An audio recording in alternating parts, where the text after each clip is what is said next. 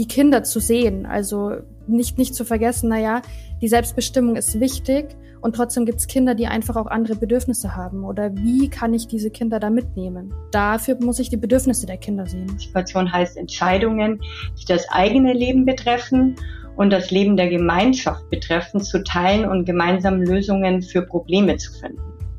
Also das haben wir auch ganz schnell festgestellt, dass es, es ergänzt sich einfach. Für die einen ist es leichter, den Kindern ihre Rechte zu gestehen, indem sie einfach ganz klare Strukturen haben, ähm, wie bei uns ja die Einrichtungen auch einfach eine Verfassung haben, an der ich mich so ein bisschen entlanghangeln kann. Und die anderen brauchen einfach ganz viel Beziehung. Also die tun sich leichter, die Macht abzugeben, wenn sie sehen, ich mache das, weil ich sehe, das Kind braucht das gerade. Der Kita-Podcast von Lea Wedewart. Ich beschäftige mich hier mit einer achtsamen, gewaltfreien und bedürfnisorientierten Begleitung von Kindern, in der die Gefühle, Bedürfnisse und Grenzen aller Beteiligten im Zentrum der Aufmerksamkeit stehen. Hallo und herzlich willkommen zu einer neuen Podcast-Episode. Mein Name ist Lea Wedewart, ich bin Kindheitspädagogin und setze mich ein für eine achtsame, bedürfnisorientierte und gewaltfreie Pädagogik in Krippe, Kita und Kindertagespflege. Schön, dass du da bist. In dieser Podcast-Folge soll es um das Thema gehen, Partizipation und bedürfnisorientierte Pädagogik. Manche stellen sich die Frage, was ist denn da genau der Unterschied? Gibt es da überhaupt einen? Hm, wo sind die Gemeinsamkeiten und hm, vielleicht gibt es da doch ein paar Unterschiede, die wir heute herausarbeiten wollen. Ich finde, wir haben ein unglaublich spannendes Diskursgespräch geführt und dazu habe ich zwei wundervolle Gästinnen eingeladen. Einmal Gabi Gürtler. Sie ist seit 20 Jahren Erzieherin und hat langjährige Gruppenerfahrung in verschiedenen Kinderhäusern. Sie hat Leitungserfahrung und verschiedene Ausbildungen, zum Beispiel, und das ist das Interessante für diese Podcast-Folge, sie ist Multiplikatorin für die Kinderstube der Demokratie. Das Institut, das äh, für Partizipation und Bildung zuständig ist, das die Grundlage geschaffen hat für die partizipative Pädagogik. Sie ist ebenso Multiplikatorin für gewaltfreie Pädagogik und hat die Ausbildung bei Anke Elisabeth Ballmann gemacht. Und sie ist Multiplikatorin für GINA, videogestütztes Verfahren zur Verbesserung der Interaktionsqualität. Warum sie auch hier ist, ist, weil sie die Stabstelle Partizipation im Kreisverband Ebersberg bei München hat und deshalb einfach die Expertin heute ist fürs Thema Partizipation. Meine zweite Gästin ist Lena Keuter. Sie ist ebenfalls vom Träger der Abo Ebersberg und ist seit 15 Jahren im Kita-Bereich tätig. Seit 2020 ist sie dabei, die BOP in ihrer Einrichtung zu implementieren. Seit diesem Jahr ist sie bei uns in der Multiplikatorinnen-Ausbildung zur bedürfnisorientierten Pädagogik und hat deshalb auch die Stabstelle bekommen der bedürfnisorientierten Pädagogik in ihrem Träger und spezialisiert sich jetzt in dem Bereich Prozessbegleitung für die bedürfnisorientierte Pädagogik. Also wie man die BOP in der Praxis implementieren kann und dort vor Ort begleiten kann, um die bedürfnisorientierte Pädagogik in die Praxis zu tragen. Ja, ihr merkt schon, das wird heute ein spannendes Gespräch zwei Expertinnen, die heute mit mir in die Diskussion gehen. Was es denn überhaupt für Gemeinsamkeiten und Unterschiede zwischen der partizipativen Pädagogik und der bedürfnisorientierten Pädagogik gibt. Wir wünschen euch jetzt ganz viel Spaß beim Lauschen. Ja, hallo und herzlich willkommen im Podcast, ihr beiden. Schön, dass ihr da seid. Hallo. Hallo, freut mich auch. Ja, wir sprechen ja heute über partizipative Pädagogik und bedürfnisorientierte Pädagogik. Ähm, also zumindest bei mir ist es so, dass mir das schon eine ganze Weile durch den Kopf geistert und ich glaube vielen anderen Fachkräften auch. Ja, was ist denn eigentlich der Unterschied zwischen jetzt partizipativer Pädagogik und bedürfnisorientierter Pädagogik?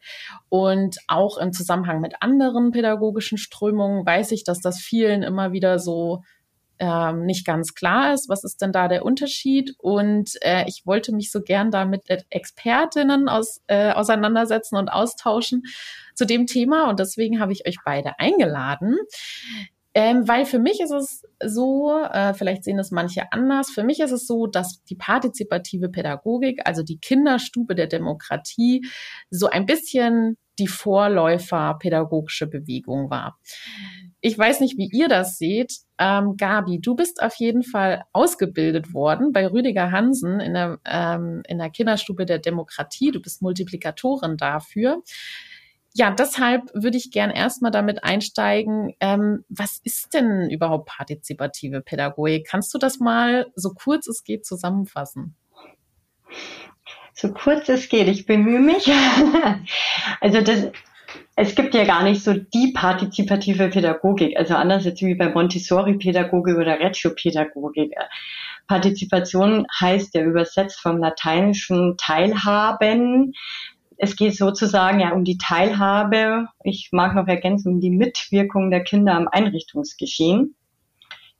Diese Teilhabe ist ja auch gesetzlich vorgeschrieben in ja, UN-Kinderkonvention, im Sozialgesetzbuch bei uns. Und ähm, letztendlich geht es also, die Kinder teilhaben zu lassen. Und wie du ja schon gesagt hast, ich bin Multiplikatorin der Kinderstube der Demokratie und wir haben da immer mit einem, mit einer Definition gearbeitet und die mag ich, mag ich sehr gerne vom Richard Schröder. Partizipation heißt Entscheidungen, die das eigene Leben betreffen und das Leben der Gemeinschaft betreffen, zu teilen und gemeinsam Lösungen für Probleme zu finden. Und mit dem Satz fange ich eigentlich immer an, mit den Teams zu arbeiten, weil der macht, finde ich, ganz schön viel auf. Wenn ich schaue, was sind das alles dann für Entscheidungen, also wenn ich diesen Satz richtig ernst nehme, dann geht's eigentlich schon bei der Anmeldung los in die Kita, von der Begrüßung übers Mittagessen, Schlafen, also alle Selbstbestimmungsthemen können diskutiert werden alle klassischen Mitbestimmungsthemen wie Feste feiern, Raumgestaltung. Und da, also der Rüdiger Hansen hat immer gesagt, es fängt in den Köpfen der Erwachsenen an. Und es geht letztendlich eigentlich darum, Partizipation heißt für mich zu gucken, als Team gemeinsam, wo erstmal der Macht sich bewusst zu werden und dann, wo geben wir Macht ab an die Kinder, wo behalten wir sie und wenn wir sie behalten, müssen wir immer begründen, warum wir sie behalten. Ja. Und diese Auseinandersetzung eben bezüglich der Macht und den Kinderrechten, das ist für mich so die Partizipation, die partizipative Pädagogik. Mhm.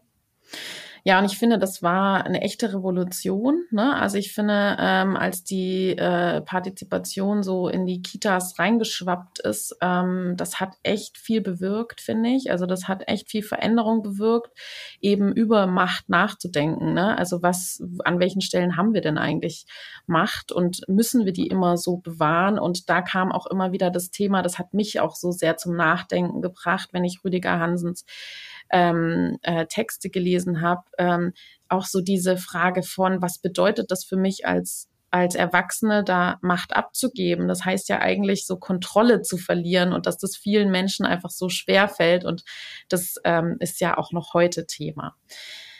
Was, ähm, also ich, was mir nur immer wieder auffällt in den Einrichtungen, ist ja, dass die, ähm, dass Partizipation mit ganz vielen, trotzdem auch immer noch mit vielen Ängsten verknüpft ist, wahrscheinlich auch wegen dem Machtthema und auch, dass es oft falsch verstanden wird, genauso wie die bedürfnisorientierte Pädagogik. Ähm, was siehst du denn da so, was, wo viele denken, ja, das ist Partizipation und aber so richtig ist es das nicht und vielleicht auch andersrum.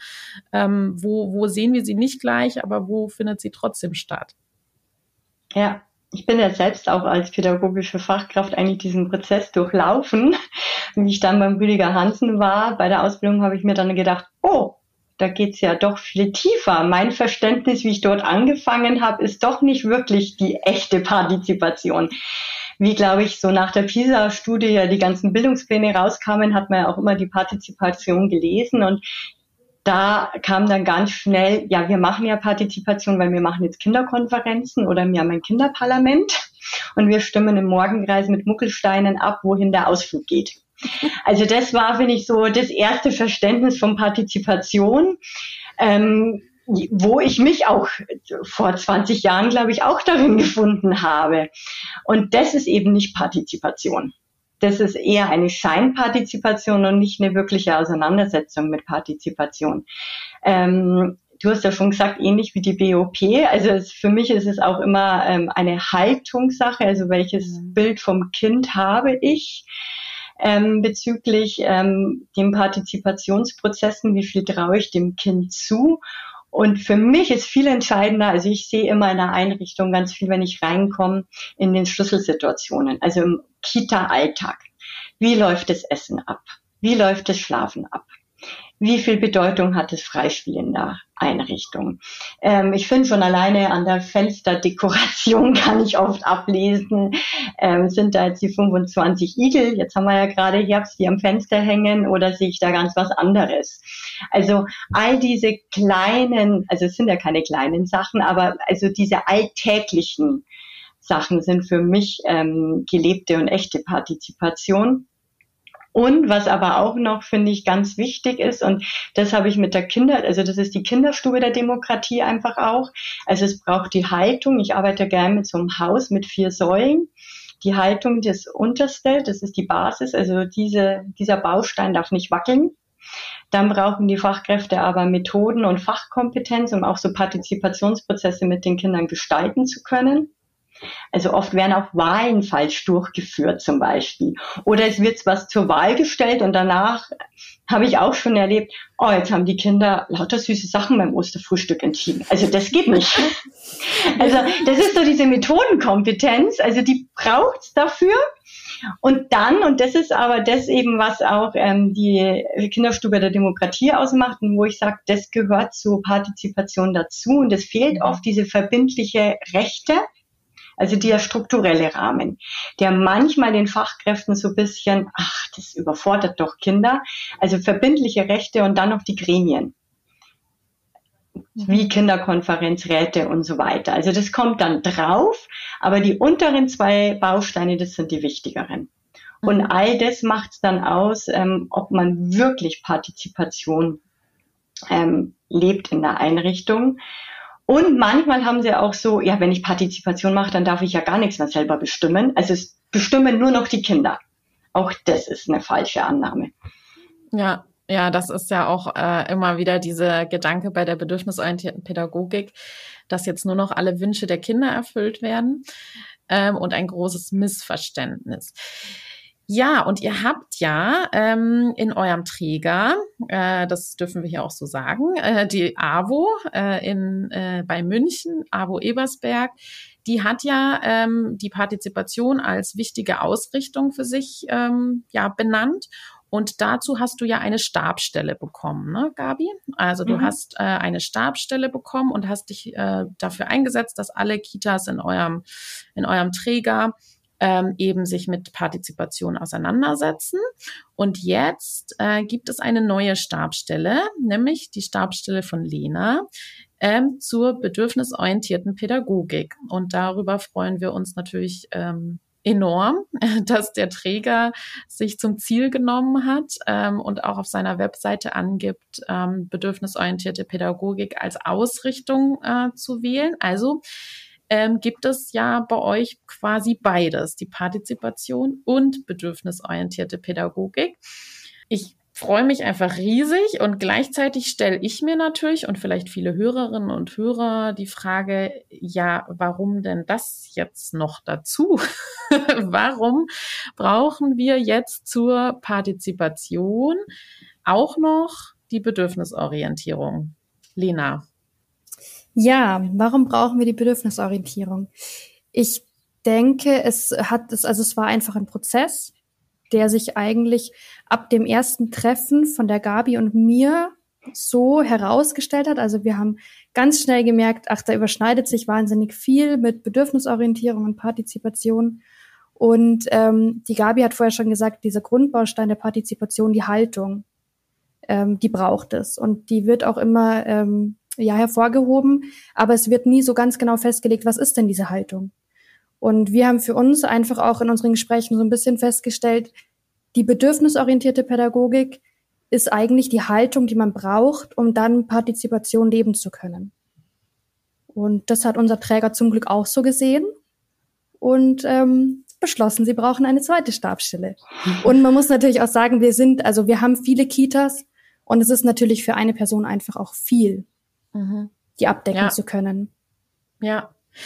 Okay, also eigentlich hast du ja dann auch schon so ein bisschen erzählt, was vielleicht das ist, was Partizipation noch ergänzt. Also ähm, dass, dass ähm, die strukturellen und methodischen ähm, Vorgaben bei Partizipation ähm, das ist, was, was hilfreich ist und das, was aber die Haltung, also diese Beziehungsgestaltung, die ja in diesem Haus, ne, Gabi, wie du es genannt hast, als unterstes Fundament äh, beschrieben wird, dass das nicht so ganz klar ist, wie Beziehung gestaltet wird. Und das ist für euch die Ergänzung, oder? Habe ich das richtig verstanden? Genau, genau. Also die, die ja, Bedürfnisorientierung ist eigentlich dann die Grundlage, also diese Grundhaltung, die ich brauche, um dann auch wirklich ähm, ja in der Partizipation die Kinder zu sehen. Also nicht, nicht zu vergessen, naja, die Selbstbestimmung ist wichtig und trotzdem gibt's Kinder, die einfach auch andere Bedürfnisse haben. Oder wie kann ich diese Kinder da mitnehmen? Mhm. Und dafür muss ich die Bedürfnisse der Kinder sehen.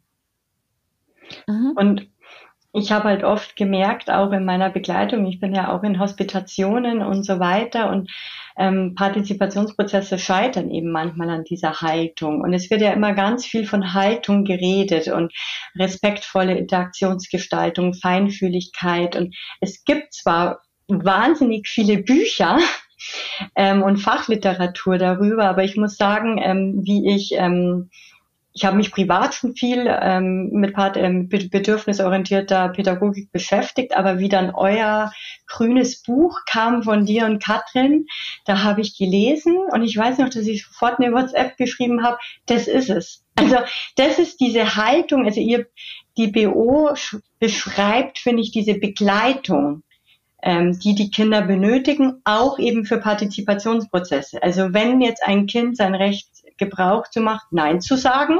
Er mag das nicht mitmachen.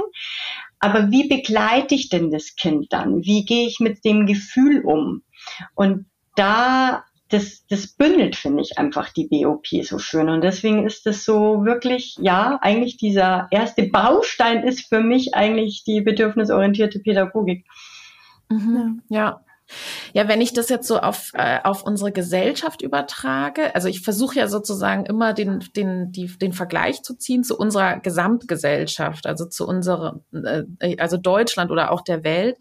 Was brauchen wir eigentlich, um friedvoll miteinander leben zu können? Ne? Und auf der einen Seite braucht es so diese demokratischen Strukturen und Abstimmungen und wie wir dann wirklich methodisch schauen können, dass wir einfach auch als Gruppe ich sag jetzt mal, funktionieren können und trotzdem alle beteiligt werden können. Und gleichzeitig brauchen wir ja diese individuellen ähm, sozialen Interaktionen, die dann wirklich auf Beziehungen also wo die Grundlage Beziehung ist, ja. Also ich kann auch in der Familie, kann ich, lebe ich ja Beziehung eigentlich. Also ich bin ständig in Beziehung mit dem Partner, mit den Kindern, mit den Großeltern, ähm, so. Und gleichzeitig kann ich ja auch schauen, dass man irgendwie vielleicht demokratische äh, Werte eben gemeinsam lebt, indem man irgendwie gemeinsam Regeln beschließt, indem man gemeinsam ähm, schaut, was ist das Beste für uns, was sind unsere Leitlinien etc. Ne? Also das heißt, eigentlich braucht es doch beides. Ne? Ja, ja. Also das haben wir auch ganz schnell festgestellt, dass es es ergänzt sich einfach und ähm, für die einen ist es leichter, den Kindern ihre Rechte zu gestehen, indem sie einfach ganz klare Strukturen haben, ähm, wie bei uns ja die Einrichtungen auch einfach eine Verfassung haben, an der ich mich so ein bisschen entlanghangeln kann. Und die anderen brauchen einfach ganz viel Beziehung. Also die tun sich leichter, die Macht abzugeben, wenn sie sehen, ich mache das, weil ich sehe, das Kind braucht das gerade. Und mhm. können dann eben über die Beziehung den Zugang finden. Und so kann man natürlich auch einfach viel mehr Menschen mitnehmen, weil jeder so für sich einfach die, ja, den richtigen Weg irgendwie rausfinden kann. Mhm. Ja, das ist spannend. Also manche, manche gewinnen eher den Zugang oder ähm, schaffen es eher so über diese Beziehungsebene in Interaktion zu gehen und manchen gibt es aber mehr Halt, wenn sie sozusagen die Methodik haben, sage ich jetzt mal so platt. Ne? Genau, Wobei ja. ja. Partizipation nicht immer bedeutet, dass es nur Methodik ist und ne, mhm. also nee. sondern mhm.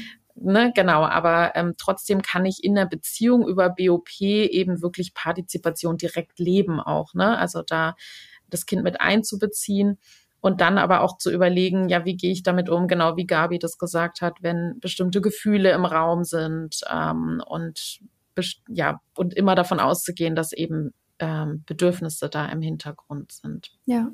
Und auch die Kinder einfach auffangen zu können. Also gerade in mhm. so ähm, Abstimmungsprozessen ist dann ganz mhm. oft auch die Angst ähm, der Pädagogen, ja, was ist denn mit denen, die, ähm, die verlieren? Also was Aha. ist mit denen, die, die nicht ähm, dafür gestimmt haben, was dann am Ende einfach die Mehrheit hatte? Und Aha. da brauche ich dann wieder einfach die bedürfnisorientierte Pädagogik, um wirklich diese Kinder mitzunehmen und zu schauen, okay, was brauchst du jetzt?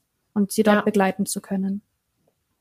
Und ich muss auch mal sagen, also manchen Kindern ist es auch, also das erlebe ich zumindest immer wieder, ist es auch ziemlich wurscht, ob irgendwas abgestimmt wird oder nicht. Die wollen oft auch gar nicht. Ne? Also ähm, meine Tochter, also das ist jetzt mal ein ganz also privates, persönliches Beispiel, aber meine Tochter geht ja in eine freie Schule und ähm, da gibt's diese ganzen demokratischen ähm, Prozesse, ne? dieses äh, Vollversammlung und kleine Versammlung und da wird alles besprochen und die findet das so ätzend. die, hat da, die hat hat da immer überhaupt keinen Bock drauf. Das, oh, heute hatten wir wieder Versammlung. So, es war so langweilig. Also manche Kinder, für manche Kinder ist das auch, die wollen auch einfach das gar nicht. Die wollen einfach jemanden, der sie an die Hand nimmt und sagt, so, das machen wir jetzt. Und ähm, also das Bedürfnis nach Führung, das, ne, dass, dass wirklich das Bedürfnis nach Führung ja auch manchmal da ist. Und das dann auch zu sehen, ne? Und da äh, auch äh, wirklich in die Führung zu gehen und dann auch nicht zu sagen, bei allem müssen, muss jedes Kind immer irgendwie mitbestimmen ja. oder so. Ne? Also ich glaube eben auch, ein Prinzip ist ja eigentlich, dass ähm, Partizipation auch immer freiwillig sein muss. Ähm, das heißt auch so, alle Kinder müssen an der Kinderkonferenz teilnehmen, ist eigentlich auch schon wieder keine Partizipation, weil ich muss ja auch nicht zur Wahl gehen, ähm, wenn, obwohl ich wahlberechtigt bin. Und ähm, das ist eben auch schon wieder manchmal falsch verstanden, der Partizipation. Mhm. Und was du, äh, was du noch gesagt hattest mit den Rechten, also ähm, ich glaube, und das ist eben so wichtig, ähm, die Interaktionsgestaltung, es braucht, finde ich, immer beides in der Kita. Also es gibt Kinder, die werden nie, also wir haben ja auch Beschwerdeverfahren in, in unseren Kitas, die werden nie zu der Kindersprechstunde gehen. Oder die werden auch nicht den Kinderfragebogen ausfüllen. Ähm, oder in der alles, ähm, man darf mal alles sagen, was blöd ist in der Kita auch nicht mitmachen.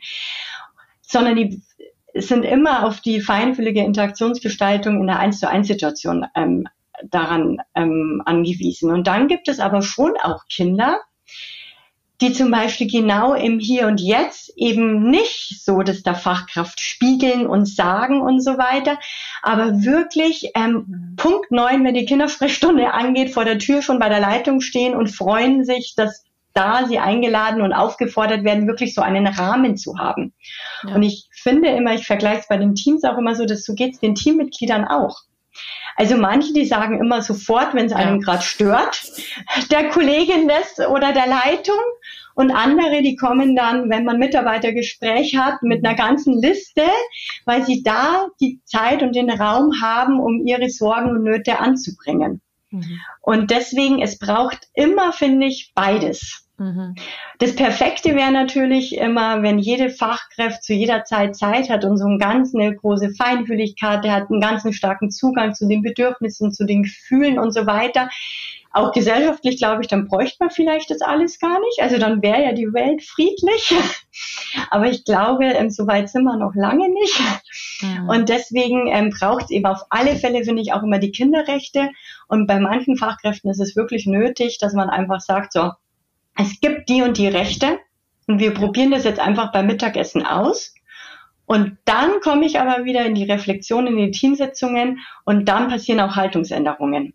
Ja. Die würden aber von sich aus selber, weil sie oftmals gar keinen Zugang zu ihren Bedürfnissen und Gefühlen mhm. haben, gar nicht in diesen Prozess reinkommen.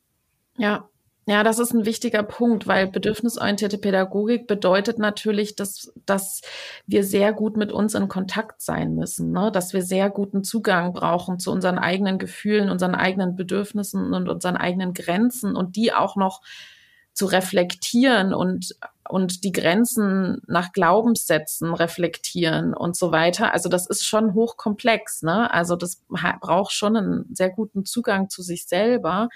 Und ähm, an manchen Stellen ist das vielleicht auch wirklich eine Überforderung ähm, für manche Mitarbeiter. Oder Lena, wie siehst du das? Ja, also ich denke auch, dass das wirklich, ähm, es gibt einfach Mitarbeiter, die können, die können das auch nicht wahrnehmen. Und nicht, weil sie es nicht wollen, sondern weil sie einfach ja ihre eigenen Bedürfnisse selbst vielleicht nicht kennen, auch gar nicht ihre Gefühle selbst so einschätzen können und dementsprechend natürlich auch die der Kinder überhaupt nicht wahrnehmen können. Und da ist es dann einfach für die Kinder der Schutz auch, mhm. dass sie, da ist ganz klar festgeschrieben, das darf derjenige nicht oder ich habe dieses Recht. Und ja. ich denke, wenn wirklich jeder bedürfnisorientiert arbeiten könnte und das äh, zu jeder mhm. Zeit, dann mhm. bräuchte es vielleicht die Partizipation so nicht mehr mhm. unbedingt. Mhm. Aber das funktioniert einfach nicht. Also selbst, selbst wenn man wirklich bedürfnisorientiert arbeitet und dann sehr guten Zugang zu sich selbst hat, kommt man in Überforderungssituationen. Mhm. Das passiert einfach. Und dann ist es gut, wenn es für mich ist es so ein bisschen so, dass die Gesetze gibt, das Gesetzbuch, mhm. wo ich weiß, okay, aber egal wie überfordert ich gerade bin, da ja. ist gerade die Grenze. Und da darf ich nicht drüber gehen. Ja. Und ja. Da ist, also das ist für mich immer, die Partizipation ist einfach nochmal das Gesetzbuch, wo ganz klar festgeschrieben ist, hier ist die Grenze. Und das gibt's ja in der bedürfnisorientierten Pädagogik so nicht. Also da ist schon auch mhm. viel, ähm, ich sage jetzt mal, Auslegungssache, beziehungsweise wir dürfen Fehler machen, wir dürfen auch unsere Gefühle ganz klar zeigen ähm, und müssen das halt dann mit dem Kind besprechen. Ja. Und ja, ja, ja wenn man das nicht kann, mhm. dann braucht man einfach Handlungsleitlinien. Und die kriege ich eben in der Partizipation auch gut. Ja, das ist ein wichtiger Punkt. Also das, ähm, genau, es ist äh, quasi die Partizipation und die Kinderrechte und ähm, die demokratischen Strukturen, sage ich mal, die geben da äh, eben den Rahmen und die Orientierung auf jeden Fall. Und innerhalb dessen leben wir Beziehungen. Ne? Und äh, genau. dafür ist die bedürfnisorientierte Pädagogik ähm, einfach ja ein, ein äh, Schatz, wie ich finde. Ja. Jetzt haben wir ja eigentlich schon die ganze Zeit so ein bisschen äh, darüber gesprochen. Ich würde trotzdem noch mal einmal euch fragen. Also worin, also vielleicht kriegen wir das jetzt irgendwie kurz zusammengefasst. Worin seht ihr also die Gemeinsamkeiten zwischen der BOP und der Partizipation? Also ich denke, Gemeinsamkeiten sind auf jeden Fall, dass, dass dadurch einfach die Kinderrechte geachtet werden, dass es einfach auch ein gewaltfreier Weg ist, mit den Kindern zu leben. Also ich denke, das ist eigentlich so der, die, die größte Gemeinsamkeit ist eigentlich, dass das Kind gewaltfrei aufwachsen kann. Und ähm, genau, also da sehe ich absolut und es braucht eigentlich immer beides. Also das, ja.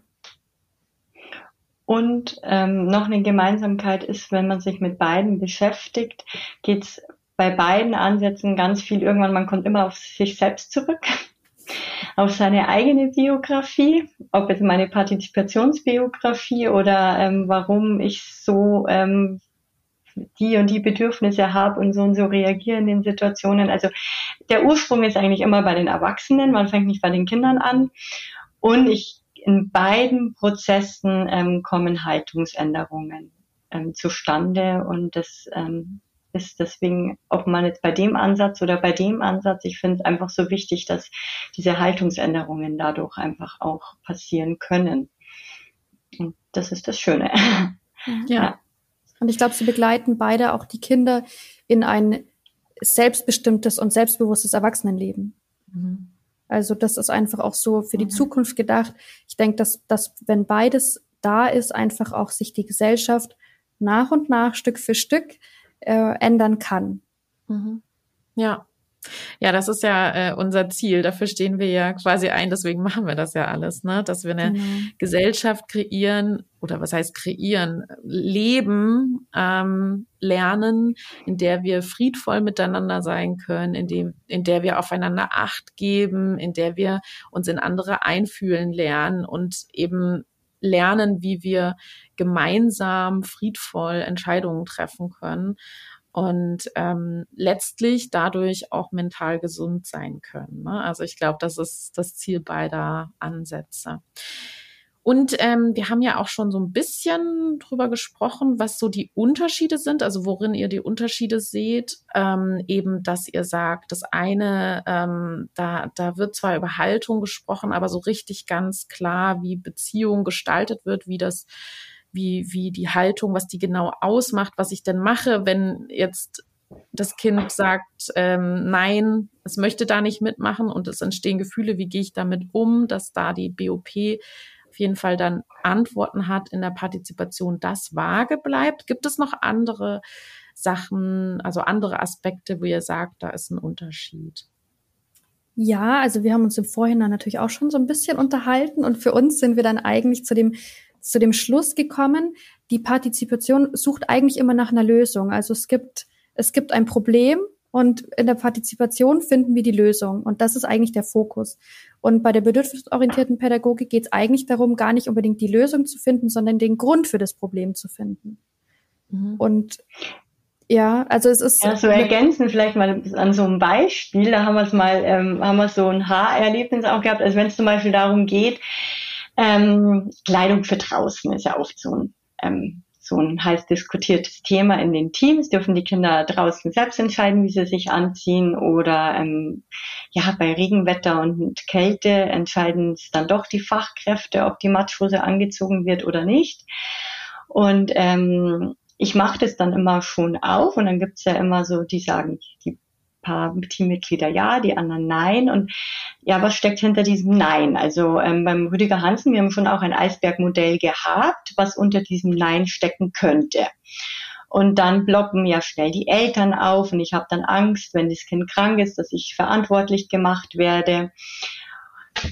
Bei der Partizipation geht man aber eben ganz schnell diese Sorgen gleich mal lösungsorientiert anzugehen. Also ich habe dann gleich mal, okay, was kann man dann mit den Eltern als Argumente machen? Wie könnte der Elternbrief aussehen? Ähm, ähm, wie könntest du in den Eltern in den Dialog gehen, also Kommunikationstechniken ähm, erfahren? Wie kann man die Garderobensituation so gestalten, dass es für die Kinder einfacher ist, sich da selbstständig zu entscheiden? Und ähm, in der BOP, also Lena, du schaust ja dann, du machst dann dieses auf, ah, die Eltern und das Bedürfnis nach Sorge und erstmal nur das aufzumachen bei der Fachkraft und das erstmal zu fühlen, ohne gleich in die Handlung zu kommen, oder? Habe ich das jetzt genau. so richtig erklärt? Genau. Ja, genau. Also ich, da schauen wir dann erstmal, okay, was, was brauchen denn die Eltern? Also sie machen sich dann Sorgen, sie brauchen Sicherheit. Auch die Fachkraft ist in dem Moment, na ja, okay, ich habe ich hab die Sorge, dass die Eltern das dann nicht verstehen. Also und wir schauen halt dann erstmal hin, okay, was, was brauchst du, was brauchen die Eltern? Und haben dadurch natürlich dann auch die Möglichkeit, dass das nächste Mal, wenn eine Entscheidung ist, bei denen ich mir vorstellen könnte, dass die Eltern damit nicht einverstanden sind, dass die Unsicherheit dann vielleicht gar nicht so rauskommt, weil es vielleicht gar nicht darum geht, dass die Eltern wirklich unzufrieden sind, sondern dass es nur meine Sorge ist, dass ein Konflikt entstehen könnte. Und wenn ich das mit den Fachkräften aufarbeite und schaue, was ist dein Bedürfnis hinter diesem Gefühl, was brauchst du, wird es vielleicht in der nächsten Situation, die so sein könnte, gar nicht mehr so weit kommen, dass die Fachkraft sich Sorgen macht. Weil sie mhm. weiß, okay, das ist vielleicht gar nicht das Thema der Eltern, sondern eigentlich ist es mein Thema genau das eigene Thema oder es ja. ist wirklich so, dass die Eltern sich Sorgen machen und ich dann eher ähm, das sehen kann und das besprechen kann und dann erstmal gucken kann, okay, es geht um Sicherheit, was, was, was brauchst du denn, um Sicherheit zu bekommen und da irgendwie individuell zu gucken, anstatt zu sagen, allgemein verändern wir jetzt die Garderobe oder so, ne? Genau. sondern was brauchst du als einzelne Mama, damit du dich sicher fühlst ja. und da dann eben immer wieder dem Motto zu folgen, das zu sehen und anzusprechen, ist halb erfüllt. Ne? Also ma manchmal geht's nur darum, mit diesem, mit dieser Sorge gesehen zu werden und gar nicht unbedingt, dass sich was verändert. Genau, ja. Und vielleicht ging es auch gar nicht dann darum, dass da jetzt die Sorge ist, da wird äh, mein Kind jetzt nass oder wie auch immer, sondern vielleicht hat das Kind einfach ähm, immer wieder Probleme und ist immer wieder krank und äh, einfach dann vielleicht auch die Lunge anfällig. Und dann weiß ich, okay, mhm. der Mutter geht es jetzt überhaupt nicht darum, dass ich die Jacke nicht anziehe, sondern es geht eigentlich darum, dass sie Sorge hat, dass ihr Kind krank wird. Und dann mhm. kann ich viel besser drauf eingehen und natürlich dann auch einfach Kompromisse finden, für Einzelsituationen und eben nicht für die gesamte Gruppe, sondern diese eine Familie braucht dann vielleicht einfach was Besonderes von mir. Und mhm. dann kann ich das geben und brauche aber gar keinen Elternbrief oder Elternabend für die ganze Einrichtung oder die ganze Gruppe machen. Also ja. Mhm. Ja. Und ähm, was ich auch nochmal wichtig finde, ähm, so wie ich das verstanden habe, ist ja Partizipation bedeutet ja zum Beispiel, dass man beschließt, ähm, die Kinder dürfen jetzt auf diesen einen Baum dürfen die draufklettern und dann äh, haben die das Recht, da hochzuklettern. Ne? Ähm, und wenn wir BOP, wenn wir die BOP nutzen, also dann steht ja auch im Fokus, dass ja auch Fachkräfte individuell sind und individuelle Grenzen haben, die ja auch dann dazu führen, dass ich in bestimmten Situationen ähm, an, vielleicht eine andere Angst habe, wenn da ein Kind auf das, diesen Baum klettert, als eine andere Fachkraft. Und das mit zu berücksichtigen, um da zu gucken, wer kann vielleicht dann zur Verfügung stehen bei diesem Baum. Und manche haben sogar, das habe ich jetzt auch schon gehört, ähm, sowieso Zeichen am Baum äh, festgemacht, bis wohin man klettern darf, bei welcher Fachkraft. Also, also das wird Aber auch das sind Partizipationsprozesse. Also es gibt ah, sogar ja. vom Rüdiger Hansen ein Buch, da geht es um vom Schrank runterspringen. Mhm. Und da hatte eben auch ein Erzieher in dem Buch gesagt, bei ihm ist das nicht erlaubt. Mhm. Ähm, und dann gab es eben auch wieder ähm, eine Sitzung dazu und dann haben die Kinder von sich aus beschlossen, okay, wenn der Erzieher im Turnraum ist, dann springen wir nicht vom Schrank runter. Mhm. Ah, ja. Also mhm. solche Sachen sind auch, auch in der Partizipation. Also ich, wir haben eh im Vorgespräch auch so, also so oft so Trennungen gibt's nicht. Mhm. Was aber natürlich ja, ja. schon immer so ist, also eben wie in der Demokratie ja auch. Also die Kinder haben das dann gemeinsam entschieden mhm. und man hat sie in diesen Prozess mitgenommen. Mhm dass die Fachkraft da Angst hat, okay, und wenn der da ist, dann springen wir nicht runter.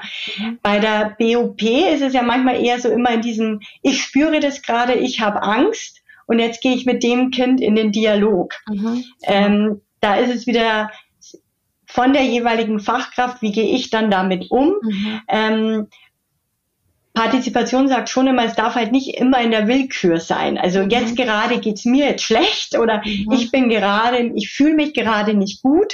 Mhm. Äh, also habe ich vielleicht keine Lust, auch den Schuppen vom Garten aufzusperren. Mhm. mhm. Und da ist schon ein Partizipationsprozess. Also es darf nicht immer nur abhängig sein, welche Fachkraft gerade das jeweilige Kind ist. Mhm. Weil ich glaube, das ist auch oft ein Missverständnis in der BOP. Mhm. Ja, ja. Das, also das glaube ich hast du ja oder merken wir auch manchmal. BOP heißt ja auch nicht, ich muss immer meine Fachkräfte, äh, meine Bedürfnisse, was ich gerade als Fachkraft habe, ähm, sind ja auch nicht immer eben nicht wichtiger, sondern auch da mhm. muss ich die Verantwortung haben, mir geht's gerade nicht gut, mhm. aber die Kinder haben vielleicht das Bedürfnis nach Klettern oder nach Fahrzeugen und auch da wieder in die Aushandlung gehen. Genau, ja, und zu gucken, also wir nennen es ja die Bedürfnispriorisierung. Ähm, was wird priorisiert? Und wenn ich im Garten bin und äh, merke, mir geht's nicht gut und die anderen Kinder möchten gerade ähm, was aus dem Schuppen haben, dann hat es, gibt's keinen guten Grund, warum ich da jetzt mein Bedürfnis priorisieren muss. Ne? Da geht es eher darum, die Verantwortung dann für mich selber zu übernehmen, ohne dabei die Kinder darin zu behindern. Ne? Und da finde ich aber äh, das so wichtig, um jetzt auch auf dieses, wie ergänzen die sich wieder, dieses, das Recht des Kindes ist trotzdem, ne, also das Recht des Kindes, Zugang zu einem Material zu bekommen, zum Beispiel mit, mitzubestimmen, ist äh, enorm wichtig im Hintergrund zu haben. Ne? Ja, ja, und ich glaube, es schützt auch so ein bisschen vor dieser manchmal falsch verstandenen bedürfnisorientierten Pädagogik. Mhm. Also, dass eben nicht ich mich als Fachkraft jetzt mit meinen ganzen, ähm, meiner ganzen Biografie und meinen ganzen Gefühlen so im Vordergrund bin, dass ich eigentlich der ganze Tag um mich drehen muss, weil ich habe ja heute das und ich fühle gerade das. Mhm. Und da schützt dann die Partizipation einfach wieder, dass ja. genau das nicht passiert, dass das eben nicht ja. die Fachkraft sagen kann, ach, heute, ach ja, nee, heute, heute geht's mir einfach gar nicht gut und heute ertrage ich auch diese Lautstärke nicht, weil das ist mhm. mir jetzt mhm. einfach zu viel. Und dann sagt aber die Partizipation ganz klar, Deswegen dürfen die Kinder aber trotzdem in Aha. den Bewegungsraum oder haben das Recht darauf, in den Garten zu gehen. Ja. Und dann muss ich einfach als Fachkraft wieder in die Verantwortung gehen. Ja.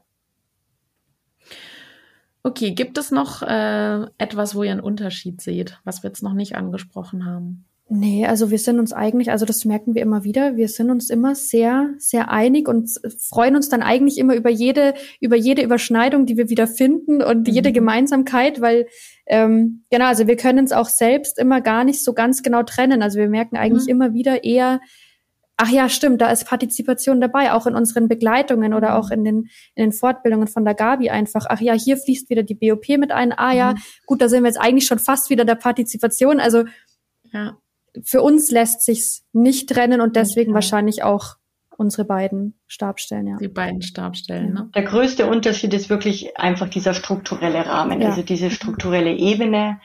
Ähm, das ist, glaube ich, der größte Unterschied, den, mhm. der einfach die Partizipation ähm, einfach auch beinhaltet. Ähm, und in der BOP einfach noch viel mehr diese Gefühle, Bedürfnisse aller Beteiligten im Raum stehen. Mhm, ja, und also ein Unterschied, den ich noch ähm, mit reinbringen möchte, ist auf jeden Fall der theoretische Zugang. Also der äh, theoretische Zugang bei ähm, Partizipation ist ja wirklich ähm, demokratische Werte, demokratische Strukturen, Kinderrechtskonvention, ne? also die Rechte der Kinder. Ähm, die spielen zwar auch immer wieder eine Rolle ähm, in der BOP, äh, allerdings die die theoretischen Zugänge, die, die hauptsächlich verwendet werden, sind, ist ja die gewaltfreie Kommunikation, das humanistische Menschenbild ähm, und die, also Beziehungsgestaltung, also äh, Bindung, Feinfühligkeit, ähm, solche Themen, ne? sensitive Responsivität und auch ähm, ähm, Psychotraumatologie, also wirklich da zu schauen, immer wieder, ne, was sind Glaubenssätze, woher kommt das, warum gelingt mir das nicht, das äh, besser auszuhalten, wenn das Kind so wütend wird, etc. Also da einfach immer wieder sich selber zu hinterfragen.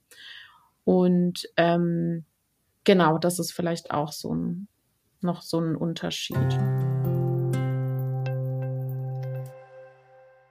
Zum Abschluss würde ich jetzt gerne mal noch vorlesen, was Menschen äh, Fachkräfte bei Instagram so geschrieben haben, ähm, als ich gefragt habe, ja, was, äh, wo seht ihr denn Unterschiede oder auch Gemeinsamkeiten von Partizipation und BOP? Und ähm, das ist ganz spannend, was da so rauskam. Ich äh, lese das mal einmal vor.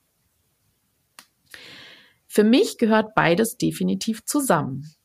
Das habt ihr ja auch schon gesagt. BOP geht für mich tiefer. Es wird genauer hingeschaut, nachgeforscht, Gefühle gesehen. Also das ist ja auch das, was ihr meintet, ne? so dieses äh, den Umgang mit den Gefühlen und das, was gerade da ist, eben auch anzunehmen. Ne? Also es geht ja auch eben nicht so schnell um die Lösung, sondern auch um dieses dieses Sein lassen, also dieses Akzeptieren und Annehmen in dem Moment, ne? ohne sofort in eine Lösungsfindung zu gehen. Das, das ist fast in jeder Fortbildung Thema, in der ich bin. Dieses, ähm, wir sind nicht, wir müssen nicht immer sofort als Fachkräfte eine Lösung haben. Das ist, das, de, viele denken, das ist unsere, das ist unsere Profession. Ne? Darum geht's, ja. dass wir immer sofort eine Lösung haben.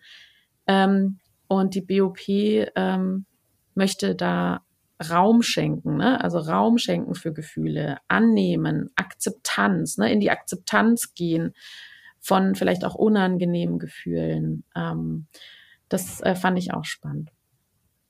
BOP ist immer auch partizipativ. Partizipation ist nicht immer BOP. Was sagt ihr dazu?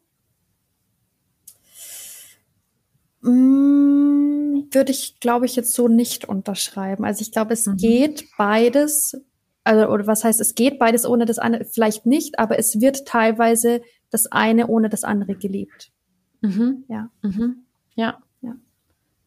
Und es kommt auch immer darauf an, wie man natürlich beides versteht. Also das genau. ist ja auch schon eine, also genau, das ist ja noch die Gemeinsamkeit, glaube ich, dass beide oft falsch verstanden ja. werden. Ja, genau, ja, ja. Drum, drum meine ich, also es, es geht, eigentlich geht's nicht ohne einander, Mhm. Aber ähm, es wird teilweise ohne einander mhm. angewendet, sage ich jetzt mal. Mhm. Ja. Mhm. ja. Also ich würde schon behaupten, wenn ich jetzt BOP lebe und alle ähm, wirklich ähm, sich gut verstehen, mit, also gut, gut verstehen, mit sich selbst in Kontakt zu gehen, wenn wirklich eine Beziehung auf Augenhöhe gelebt wird, äh, stelle ich jetzt mal die These in den Raum, bräuchte ich eigentlich nicht partizipative Strukturen. Ja. Ne? Ähm, aber es macht es natürlich einfacher an vielen Stellen. Ne? Wobei ich jetzt sage, jein, mhm. weil diese partizipativen Strukturen ja schon nochmal das Kind, also bezüglich Kinderschutz und Demokratiebildung, nochmal viel stärker ein Bewusstsein aktiv machen, was ist mein Recht. Also unsere Kinder mhm. wissen und sagen dann auch, das ist nicht dein Recht, dass du mir jetzt nochmal die mhm. Kartoffel drauf tust. Mhm. mhm. Und in der, im Kontext, ja, kleiner Kita, ja, aber es gibt ja dann auch die Außenwelt. Mhm. Ähm, und da glaube ich, ist es für mich schon total wichtig, erstens auch demokratische Strukturen zu erfahren. Also mhm. Also gerade in der jetzigen ja. Zeit, wir mhm. hatten gerade Wahl in Bayern, ja, finde ja. ich es total wichtig, dass dieses dieses Ziel, ja, das ist ein Ziel, das ist ja eher nicht so in der BOP, dieses mhm. Ziele direkt verfolgen, sondern das passiert ja dann automatisch. Also mhm. die Kinder haben dann automatisch eigentlich Respekt und Verantwortung für die Gesellschaft. Aber ja. ich finde dieses, diesen strukturellen Rahmen jetzt nochmal, mhm. den da die Partizipation bietet, finde ich da schon auch wichtig. Und ja. auch dieses dass die Kinder wirklich wissen, welche Kinderrechte gibt es mhm, mh. und wo kann ich mich denn beschweren. Also es gibt auch mhm. Kinder, die dann bei uns in die Schulen kommen und sagen, wo ist denn da die Kinderkonferenz? Ja. Mir gefällt das und das nicht. Mhm. und, ähm, und deswegen finde ich das schon wichtig. Also ja, im mhm. Kontext Kita, wenn wir alle feinfühlige Fachkräfte sind, ja, aber leider gibt es mhm. immer noch diese Außenwelt. ja. ja. ja dass bei BOP das Bedürfnis mehr gesehen wird und bei Partizipation immer das Kind entscheiden lässt. Das ist jetzt so ein, das ist jetzt eben so ein Missverständnis. Ne? Mhm, mh. Es gibt ja auch Momente, wo das, also in der Partizipation, wo nicht das Kind entscheiden kann. Ne? Ja. ja, definitiv. Ähm, fließt für mich ineinander, schreibt jemand dass BOP Partizipation beinhaltet, aber Partizipation nicht immer BOP. Mhm. Ja, ja, ja, ja. Mhm. Also wenn man sich, wenn man sich jetzt wieder das Haus von der Gabi vor, also oder von der mhm. Kinderschule der Demokratie vorstellt, dann ist ja doch die Haltung mhm. eigentlich immer mit drin. Zwar ja. nicht als die BOP mhm. beschrieben, aber ja. Wobei ich jetzt schon sage, die BOP schließt halt alles ein mhm. und bei der Haltung und bei der Partizipation ist ja die Haltung schon auch in Partizipationsprozessen gemeint. Mhm. Mhm. Und da gibt's ja schon auch noch andere Interaktionsmomente in der Kita, wo vielleicht gerade gar keine Partizipation so im, im, im Raum steht, äh, von Bedeutung hat und BOP ist ja das ganze Sein, gell? Ja. Also von dem her würde ich dem jetzt noch mehr zustimmen, mhm. dass eben BOP, also Partizipation ein großer Teil auch von der BOP ist, aber jetzt nicht unbedingt immer andersrum. Mhm. Mhm. Ja, das ist, also es ist, ich glaube, wir müssen das auch gar nicht, ne? Wir versuchen das jetzt so zu trennen und so, aber also das nee. müssen wir, glaube ich, gar nicht, ne? Also wir, wir merken ja immer mehr, Lösung finden. Nee, es gibt's auch gar nicht, ne? Also das, ja. äh, da ist einfach vieles vieles äh, spielt so ineinander und ähm, es, es sind vielleicht andere theoretische Zugänge. Im Grunde ist das Ziel das gleiche. Was ich manchmal so merke, ist, dass der Name Partizipation, also dieses Teilhaben oder Mitbestimmen, das, das löst bei mir manchmal aus sowas wie, ähm, ja, also wir gestalten das und ihr dürft mitbestimmen. Also, und, und dann ist es, also da denke ich manchmal so, das fühlt sich für mich vom Wortlaut nicht gleichwürdig an. Also mhm. nicht, ich gehe in einen gleichwürdigen dialogischen Beziehungsprozess, in einen gleichwürdigen Austausch. Ähm, also wird trotzdem gemacht, das weiß ich auch. Ähm, nur vom Wortlaut dieses Mitbestimmen heißt ja schon, ähm, ja, also es wird gestaltet, aber du darfst dann halt auch mitbestimmen. Ja, mhm. also es ist jetzt ist ja so sehr dieses, Du darfst. Also ja, genau. Ich, ja. ja. genau. Das mhm. ist dann, also ich weiß, dass es ja nicht so ist. Ähm, da, da ist für mich diese Qualität von Dialog, von dialogisch, gleichwürdig in Beziehung nicht so drin. Mhm. Wisst ihr, was ich meine? Ja, ich glaube, mhm. das ist auch wieder dieses wie, also das ist halt bei uns beim Träger ist es einfach so, dass es einfach einen riesengroßen Stellenwert hat. Und es mhm. gibt einfach auch viele, viele, viele Kitas, in denen das ähm, in der Konzeption drin steht und jeder weiß mhm. irgendwie so ein bisschen, was der Begriff bedeutet. Und dann wird ja auch gesagt, ja, ähm, wir haben die Partizipation ja bei uns mit drin und die Kinder dürfen ja selbst entscheiden, was sie essen wollen. Und wir, ähm, mhm. wir haben uns dazu entschieden, dass die Kinder jetzt ähm, dreimal die Woche entscheiden dürfen, ob sie rausgehen wollen.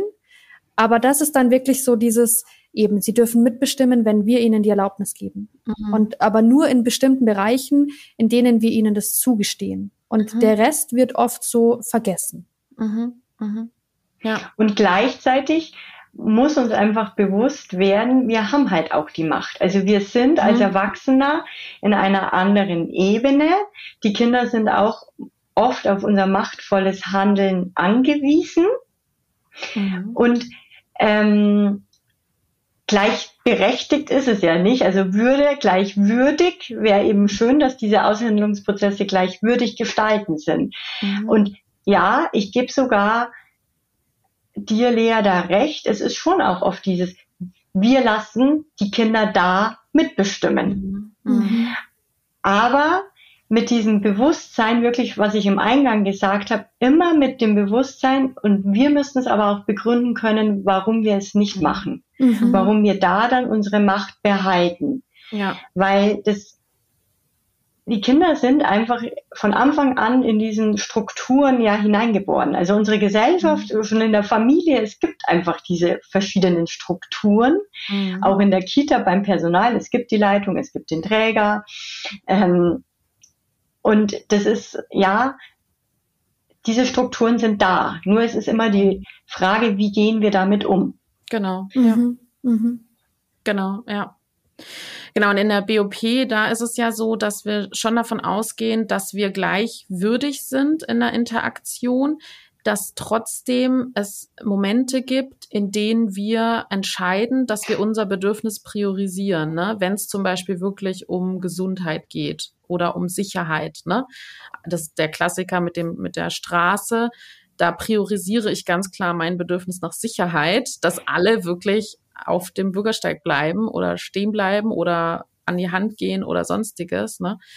Ähm, das heißt, da auch ähm, da wäre ja dann auch quasi wie so ein machtvolles ähm, Handeln, weil ich mein Bedürfnis priorisiere und dann bin ich ja trotzdem in einer Gleichwürdigkeit. Manchmal priorisiere ich aber ja auch das Bedürfnis des Kindes, ähm, weil es gerade echt, echt notwendig ist. Zum Beispiel ähm, ne, bei Eingewöhnung, äh, wenn Kinder wirklich doll weinen oder wenn, wenn Krippenkinder so hilflos sind, dann, dann brauche ich, dann brauche ich nicht mein Bedürfnis aufs Klo zu gehen, priorisieren, so, ne? Ja. Ähm, und da, ähm, dann sind wir ja schon in einer gleichwürdigen Beziehung, ne? Ja, und das Letzte, und das ist fasst das, glaube ich, nochmal gut zusammen, dass es methodisch eine wunderbare Ergänzung ist. Ich glaube, das kam jetzt hier schon äh, wirklich gut äh, rüber in dieser Diskussion. Und ähm, ich danke euch recht herzlich und wollte fragen, gibt es am Ende noch irgendwas, was ihr den Hörerinnen und Hörern mitgeben wollt? Ich glaube, dass es gar nicht so wichtig ist, wie es sich am Ende nennt, sondern die Haltung ist das Wichtige. Und dass man sich gar nicht darauf fokussieren muss, gehen wir jetzt ähm, in die Partizipation oder gehen wir in die BOP. Ähm, wichtig ist einfach dieses gleichwürdige und feinfühlige Verhalten den Kindern gegenüber. Und wie wir das am Ende hinbekommen oder wie ich den Zugang finde, das ist eigentlich nicht das Wichtige. Habt Mut und Vertrauen in die Kinder. Die können viel mehr, wie wir ihnen oft zutrauen. Und es fängt immer bei einem selber an. Ich glaube, ob bei Partizipation oder bei OP. Ja, ich danke euch recht herzlich. Sehr gerne. Dankeschön. Das war sie, die Folge zum Thema bedürfnisorientierte Pädagogik und partizipative Pädagogik, Gemeinsamkeiten und Unterschiede. Wenn du Kontakt aufnehmen möchtest mit Lena oder mit Gabi, dann findest du ihre Kontaktdaten in den Show Notes. Auch meine Kontaktdaten sind in den Show Notes, die Mailadresse und die Webadresse. Ich hatte es schon in der letzten Folge erwähnt. Nun äh, freuen wir uns einfach super doll, dass die neue Webseite online ist. Wir haben für die Akademie eine neue Domain. Du findest die Webseite jetzt unter www.bo-pädagogik.de. Es gibt auch ein neues Programm. Dort findest du das neue Programm für 2024 und für die ersten beiden Termine kannst du dich bereits anmelden. Passend zum Thema gibt es einen Workshop mit Christine Füchtenschneider. Gibt es einen Workshop mit dem Titel Partizipation im Kita-Alltag leben am 15. Januar von 15 bis 18 Uhr. Wenn du dich anmelden möchtest, findest du den Link in den Show Notes. Dann am 18. Januar wird es mal wieder ein Workshop geben zur Einführung in die bedürfnisorientierte Pädagogik. Anmelden kannst du dich auf unserer Webseite. Weitere Workshops werden dann nach und nach freigeschaltet, zum Beispiel Grenzen reflektieren und kommunizieren oder auch der Workshop zum Buch Wörterzauber statt Sprachgewalt oder Augenhöhe statt Strafen. Schaut einfach mal rein, was euch interessiert. Ihr seht, wann die Workshops freigeschaltet werden. Ja, das Ende des Jahres kommt immer näher. Ich wünsche euch eine ganz wundervolle Adventszeit, etwas zur Ruhe zu kommen, etwas in die Besinnlichkeit zu kommen und sende euch ganz warme Grüße. Bis bald. Macht's gut. Tschüss. BOP Bedürfnisorientierte Pädagogik. Gemeinsam für starke, sich selbstbewusste Kinder und Fachkräfte.